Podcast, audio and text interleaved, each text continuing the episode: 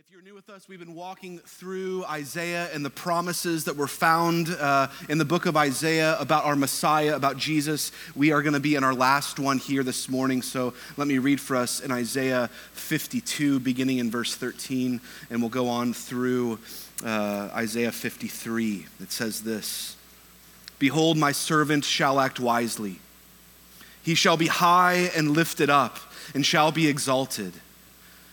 As many were astonished at you, his appearance was so marred beyond human semblance, and his form beyond that of the children of mankind. So shall he sprinkle many nations. Kings shall shut their mouths because of him.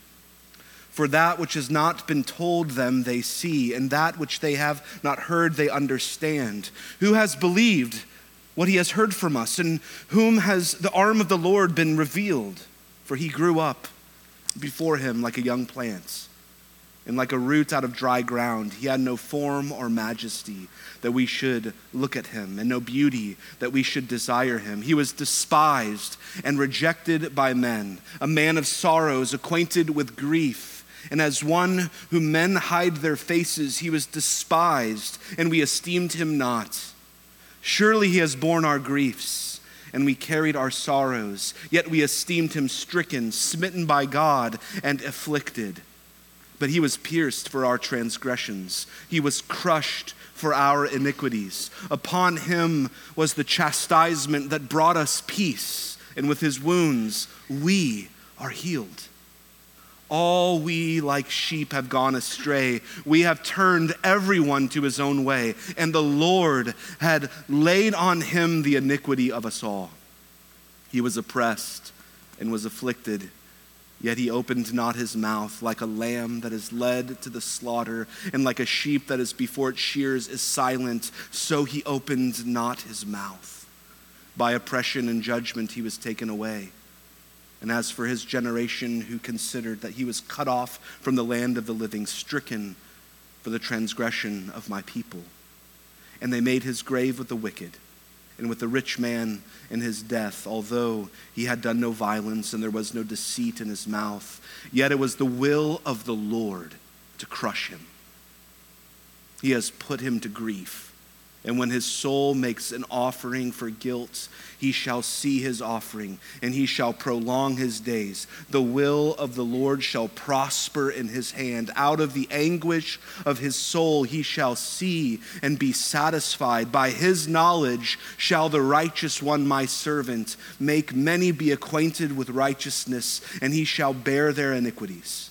Therefore I will divide him a portion with the many, and he shall divide the spoil with the strong because he poured out his soul to death and was numbered with the transgressors. Yet he bore the sins of many and makes intercession for the transgressors. This is the word of the Lord. Would you pray with me, church? Father, we thank you for this morning. We thank you for your word. We thank you for this promised one that has now come in Christ, the one that bore our iniquities, that took our shame and guilt and was our great substitute. And so, Lord, I pray that just as we were filled with joy at the singing of these wonderful children, Lord, would your word fill our hearts and minds with great joy at the Messiah that has come and that did what we could not do for ourselves, that counted us transgressors, sons and daughters of the King. Give us eyes to see and hearts to believe the truth of your word in a world that is swayed to and fro with so many other things. Anchor our hearts now to your truth. In Christ's name we pray. Amen. Church, you may have a seat. Uh, Merry Christmas. So glad you are here with us at Risen. It is a joy to be with you all. I must say, um, I've never seen so many people sit on the front row, so this is wonderful. Um, So I guess this is what it takes. No one sits on the front row normally, so this is great. If you get their kids to sing, the front rows fill up first. So that's that's awesome. So thank y'all um, so much for being here in this Christmas season here at Risen Church. Well, uh, if you're new with us, we, like I said, have been walking through Isaiah. We've been journeying through uh, uh, many different passages through Isaiah's prophecies, and we've been looking at how they point us to the Savior that we all celebrate in this season the Savior that has come as a baby, who has come as our Messiah and Lord. And so Isaiah was written about 700 years before Christ's arrival. And so these descriptions of Christ are remarkable. These descriptions of Christ are amazing. And this is our final look in uh, the book of Isaiah. Uh, next Sunday, as we celebrate our Christmas Eve service, we're going to be uh, opening up in the New Testament to read of his arrival. But today, we're looking at Isaiah 52 and 53, and they're the famous servant songs of Isaiah, the prophets. There are four servant songs. This one is the most famous by far. It is what is called the Everest of Scripture of the prophets, some would say. Some would say it is um, the entire Bible in a chapter. Some would say it is the gospel of the Old Testament. And it would be impossible for me to exhaust all that we just read about here this morning. As the old preacher saying would go, uh, if I tried to exhaust all that we just read, I would exhaust all of us in here. So I'm going to try not to do that. We could spend weeks in these glorious words that we just read. But what I'm going to try to do, if you remember, Zach preached last week, he talked about prophetic literature and how we're to read it. That uh, when you step back and you look at a mountain range, you see the glorious mountain range.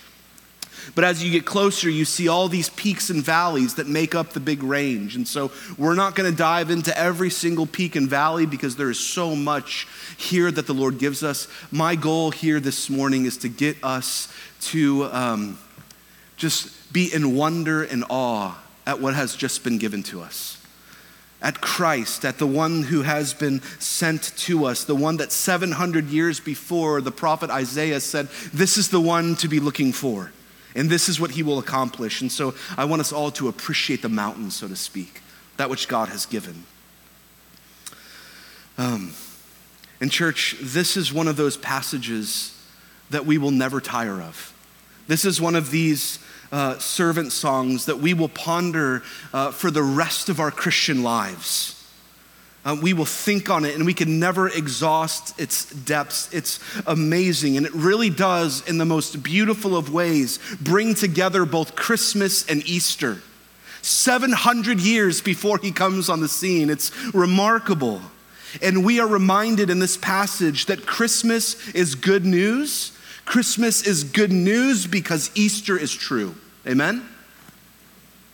This text has literally saved thousands of souls through the ages, and there's no reason to believe today it cannot save and do its saving work today. In fact, we read about one of the very first conversions to Christ through this text in the New Testament when you read through the book of Acts. Acts chapter 8, we're given, it's, it's the journey of the formation of the church in the book of Acts uh, we have this example of this Ethiopian gentleman who's reading from the scroll of Isaiah.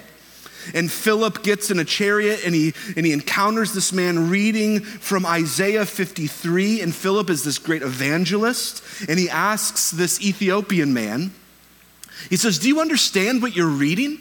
The text that we just read together earlier. Do you understand what you're reading? And he says, How can I understand unless someone explains it to me? It's like the soft pitch lob that we all want our non Christian friends to ask us, right? It's like this is the moment we all just are dreaming of. And of course, Philip takes this opportunity to explain the gospel to this Ethiopian man. This man is saved, and the gospel then goes to Africa quickly where it begins to spread, and churches are planted and the gospel and the good news of the Lord Jesus Christ goes forth in Acts because of Isaiah 53. God has used these prophecies about his son to save many.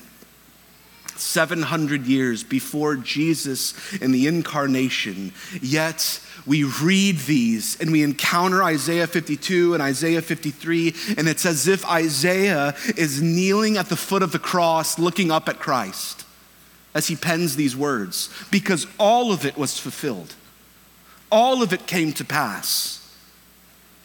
Now, uh, throughout the centuries, there's been some debate about who this servant is. Who is, who is this servant in Isaiah 52 and 53? To me, there's no question about it. The New Testament writers answer that question for us. We don't have to guess. Uh, we realize that, uh, for one, like I just said, in Acts chapter 8. And there's also some 85 references in the New Testament to Isaiah 53, all of them pointing to our glorious Savior, Jesus Christ, who is the hope of the world, who is this suffering servant. Now, what I want us to do uh, here this morning is I want to walk through really, this is a poem. I want to walk through this poem. I want to see a little bit about how it's arranged. If you're a grammar nerd and a structure nerd, um, which maybe there's a few of you in here, you can dive into that. It's written a chiastic structure. I don't have time to go through all of it because I don't think we'll have time to really go through this entire uh, book and view it in that light, but I'm going to separate out in three sections. But if you really want to go back, uh, study Isaiah 53 in its chiastic structure, and will bring a lot of beauty to life in this narrative and this story and the way that it's written. So, but how we're going to look at it is we have three sections for our time here this morning. The first, you have the success of the servant.